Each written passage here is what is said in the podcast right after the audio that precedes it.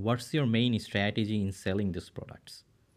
So our main strategy for selling these products um, is uh, kind of creating an environment for our customers in which they feel as if they're part of the brand. So we want to encourage our customers to share their pictures wearing Amira because we want our customers to be our influencer. Hey, this is Shuvo, and I welcome you to E-commerce Growth Podcast. Here, I talk about how you can turn your e-commerce store visitors into repeat customers. Every week, I bring a successful e-commerce store owner or a thought leader, know the untold game plan behind their success, and share them with you. In our today's episode, we have Zainab, the founder of Amira Apparel. Born British with roots divided between India and Pakistan, Zainab chose Bangladesh as her place to practice her hand at business after her graduation. Through Amira Apparel, Zainab has made the female attires with exclusive Pakistani and Indian ethnic touch accessible to the middle and higher middle class of the country. Today we'll learn from Zainab what helped her in making Amira a popular brand within 1.5 year. So, um, actually, it started with my father. Um, he started his journey in the garment industry at the age of 16 in England. And uh, eventually, he launched his own manufacturing unit in London. But unfortunately for him, the labor cost started rising in England. So, he made a remarkable decision to move to Bangladesh. And, um, you know, he said that, and this was back in the 1990s. So, he said that he saw a huge potential in the country and, um, you know, the talent the country had to offer for the garment sector. And then I came in the picture and uh, I studied from AISD. And I was just mesmerized to see how Bangladesh grew as I grew older.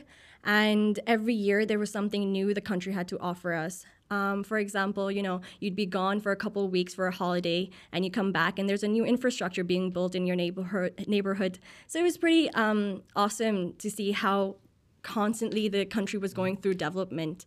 And then I went to London to complete my higher education. And I always knew I was going to come back to Dhaka to join my family business.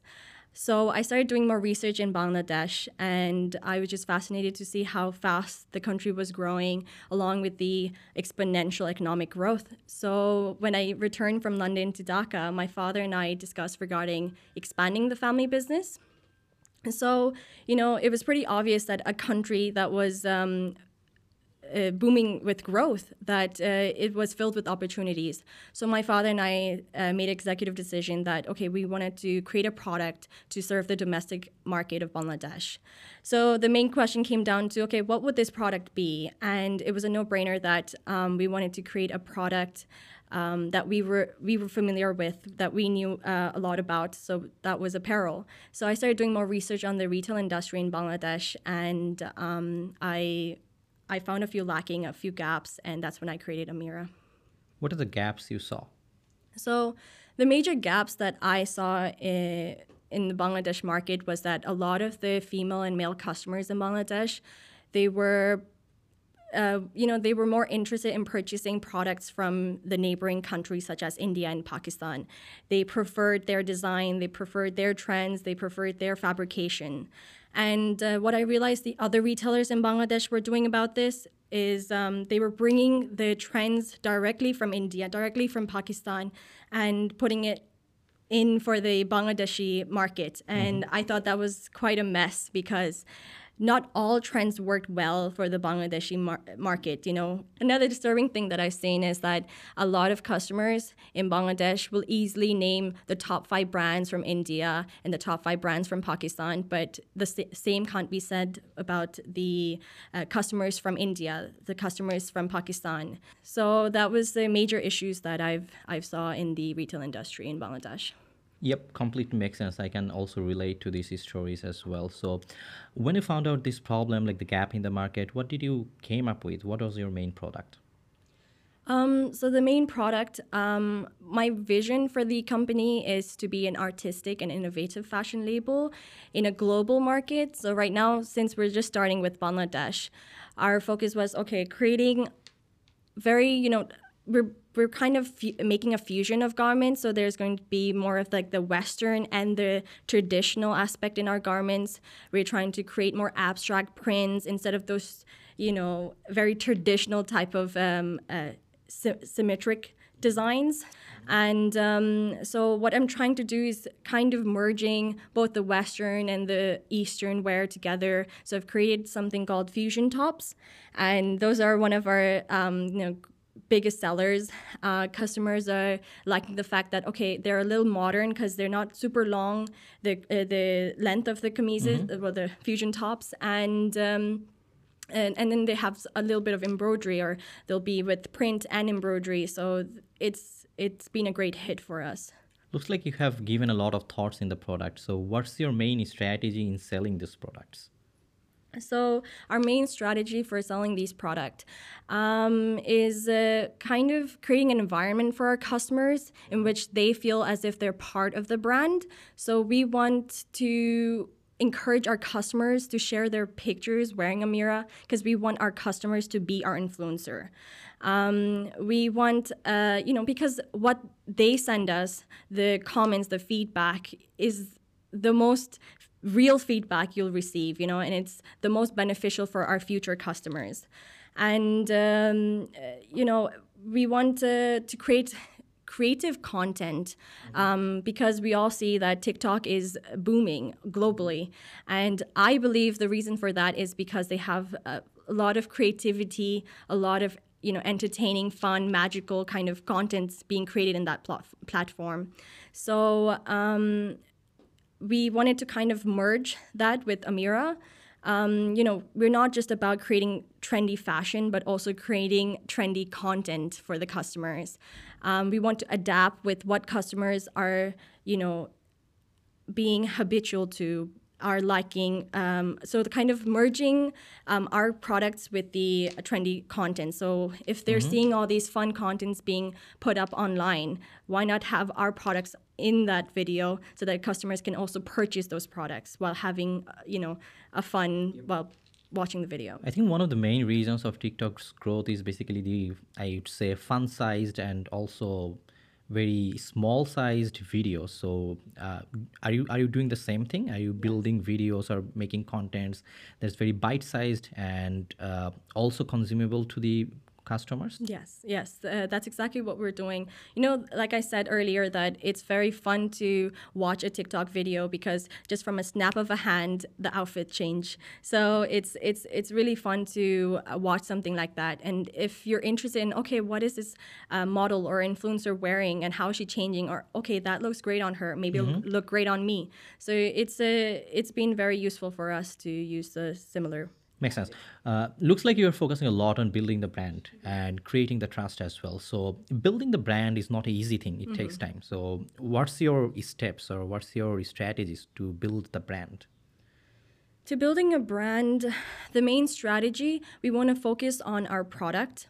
So, regarding the product, we want to make sure it's unique, it's trendy, um, it's high in quality, but at the same time, the price that we are keeping in the product for the products is also very reasonable compared to the rest of the market. Main strategy that as a startup should do initially is to find a problem in the market and find the solution for the problem. Like I said earlier, that a lot of people in Bangladesh, a lot of customers are, uh, you know, more interested in purchasing uh, a product from India or Pakistan. So why is that the issue? So I'm trying to resolve that. amira Amira's trying to, you know, fight these um, issues and see what we can do. Makes sense. I have seen a lot of entrepreneurs thinking a lot over the product, which is good because product is important. But in a competitive market, when you are into the apparel market, this is massively competitive. A new brand will almost come into play each day, not only from the country but also regionally, also globally, and with the advancement of i would say the globalization people are not now bound to buy products only from the country as well they're also buying products from anywhere Yeah. So the thing is, uh, the market is getting much more competitive, and to win the market, you need to have a very good, I would say, growth strategy as well. So, in terms of your growth strategy, uh, what we have known so far that you already have three offline stores, uh, which is helpful to build the brand. I can understand because offline is something where people can go and see the product, try it by themselves, and that gives them the initial trust. Uh, we heard that you are also opening up a new store uh, as well, and you have an online store as well. So what's basically your growth strategy looking like? Are you going to be more focused on the offline or going to be more focused on the online or there'll be combination of both and whatnot? Um, definitely a combination of both. Um, the reason we launched the online website along with our store is because we know that, you know, globally the whole world is moving towards online. There's a rise of t- technology, and um, you know the new millennials. They're all about online right? So to target them, we definitely want to also focus on online, but at the same time, because you know a traditional retail brand, they definitely have um, outlet offline stores. So we also want to focus on offline stores because a lot of customers are demanding us with the stores around Bangladesh. So both, definitely both. Yeah, makes sense. So again, I think in terms of online, what we have seen that uh, let's say when you are buying from Adidas website, you'll not think twice because you know that's Adidas. Mm-hmm. But when it's not Adidas, maybe a newcomer in shoe industry. Uh, but if you want to buy from them, you'll always go to the website, check things out, check for reviews, even maybe talk to the customer support and things like that. Mm-hmm. So initially, we can understand it's uh, a little bit manual, but I think uh, within time or within a few years it becomes a lot more scalable mm-hmm. so in terms of your uh, online strategies so what are the areas you are currently focusing on online strategy so basically we're trying to promote our contents through facebook and instagram mm-hmm. and uh, you know we always try to mention okay we have a website um, we try to push our customers uh, to process their orders through our website because mm-hmm. um, you know when we realize okay a lot of customers are reaching us to, uh, from facebook or from instagram and they're more comfortable for us to process the order for them rather than them going on to the website and um, you know purchasing the product themselves mm-hmm. um, so we always try to create content that kind of describes and is helpful for the customers to understand okay how do we process a um, order? A lot of websites they have different features different uh, way of processing the order. So we try to make the customer you know feel as comfortable you know instead of having a customer service always there for them to you know process the order for them we, we mm-hmm. try our best that we ask the customer okay why don't you try it and uh, obviously we want to make it as convenient as possible if they're not willing at all then we definitely process the order for them Makes sense. And what's your basic strategies for your offline store? How do you want to stand out between the competitions? With our offline stores, so definitely when we looked into the interior of our design, we wanted a feel of okay when you when a customer walks in, they feel like okay they're going in for a retail therapy you know they're comfortable for purchasing any product uh, they have fun they try on the garments um, and you know also that segment of going onto an offline store and trying on the products and seeing what looks good on you or okay grabbing a few more which that kind of option doesn't really exist. Or if it does you'll have to buy a bunch of products online. So um, you know that's always there as a as an offline option. And um, you know you can bring in your friends with you. And it's just a fun environment that i want to create in the in the store. And the decor it's it's trying to make it seem classical but at the same time not as if it's too reserved or it's too expensive for me to even touch a um, product you know so we try to focus on the decor of the store. And one thing that I really like to do with my product is name each garment. So I've kind of trained my staff in terms of okay, if a customer walks in, ask them if they want to see Kachamorich. And then, uh, you know, customers be like, Kachamorich, I'm here to purchase garments. Where's Kachamorich coming from?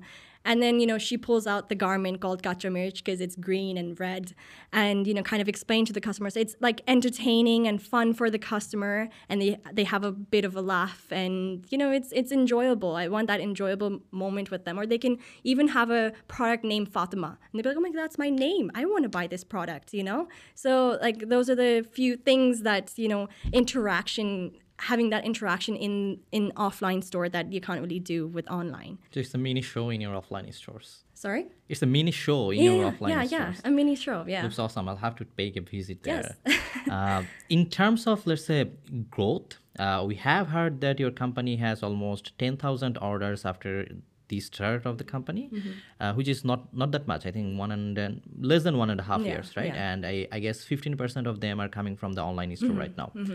So, uh, in terms of all these numbers and the growing strategies, whatever worked best for you, uh, is this the bite-sized contents or influencer marketing or anything else?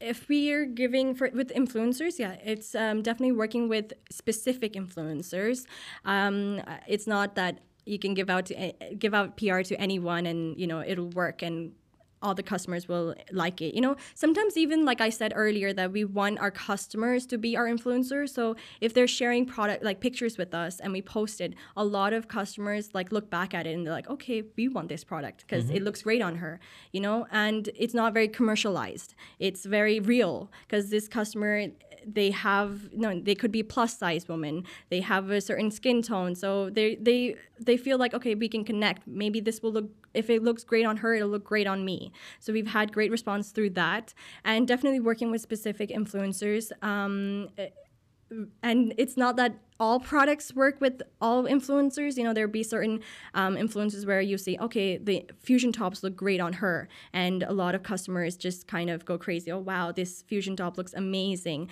And it's not just the younger generation buying the fusion tops; it's everyone, all age groups are um, purchasing these fusion tops. So it's a, it's it's a bit of both, both customers' photos and the influence of All right. So, in terms of D2C brands like yours that have that also have, uh, I would say, a purpose.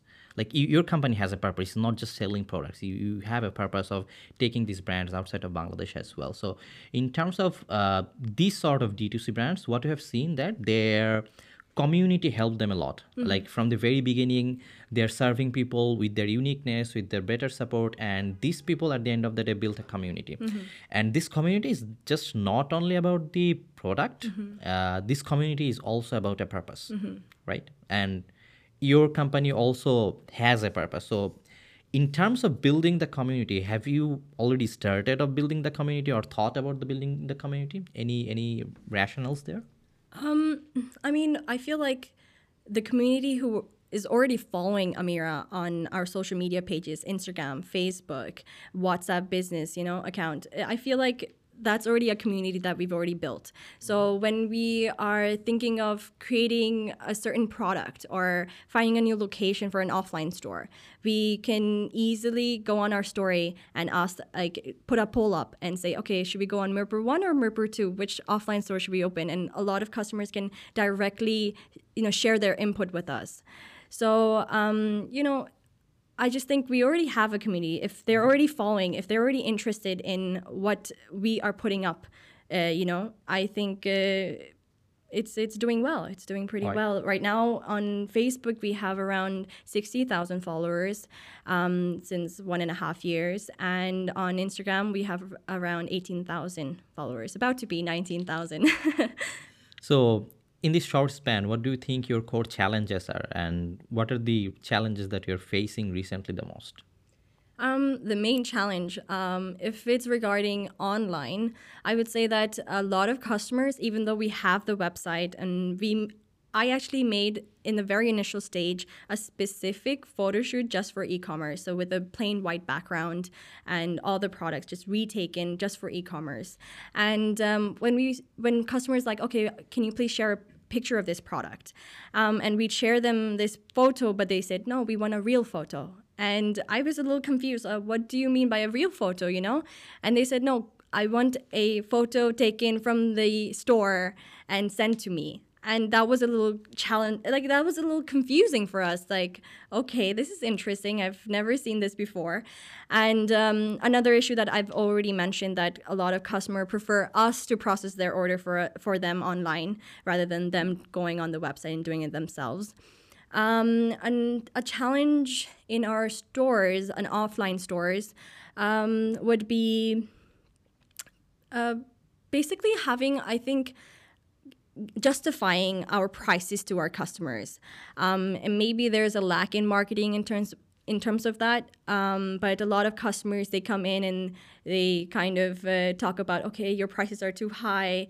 Um, why is this so high? There's no embroidery on this garment. It's just print. Um, so why is this so high? So I think justifying the pricing to our customer is our main challenge right now. All right, makes sense. Uh, what are the new things that are coming this year or maybe in a year or 2 mm-hmm. Was definitely you know about the flagship store in Gulshan that's coming up, and um, um, we're basically working on a lot of things. um, basically, we're focusing on creating better products, creating, you know, finding like proper creative fabrication. I re- I'm look like I said, our biggest strategy is to look on look into the product.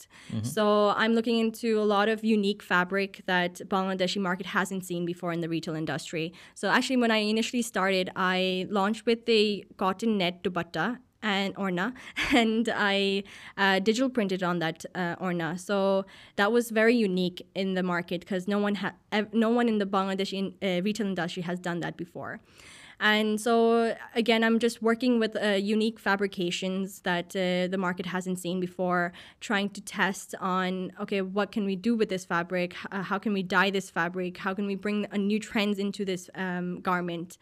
Um, and uh, we're looking into launching more stores, offline stores, and uh, definitely we'll be focusing on the online store because we also want to open up worldwide shipping as a lot of customers um, have reached out to us from Canada, mm-hmm. UK, and um, even the States. So there's a lot going on with the company. So lots more challenges are there coming. Yes, definitely. Okay, thank you, Zainab, for being in our show. I think we have learned a lot of things. Our audience has learned a lot of things as well. And best of luck for your e-commerce journey. Thank you so much. Thank you. That will be all for today's episode. Don't forget to subscribe to my podcast. I'll drop a brand new episode each week. Also, join our Facebook group and subscribe to our YouTube channel if you haven't already. I'll put the links in the description box. See you in the next episode of e commerce growth.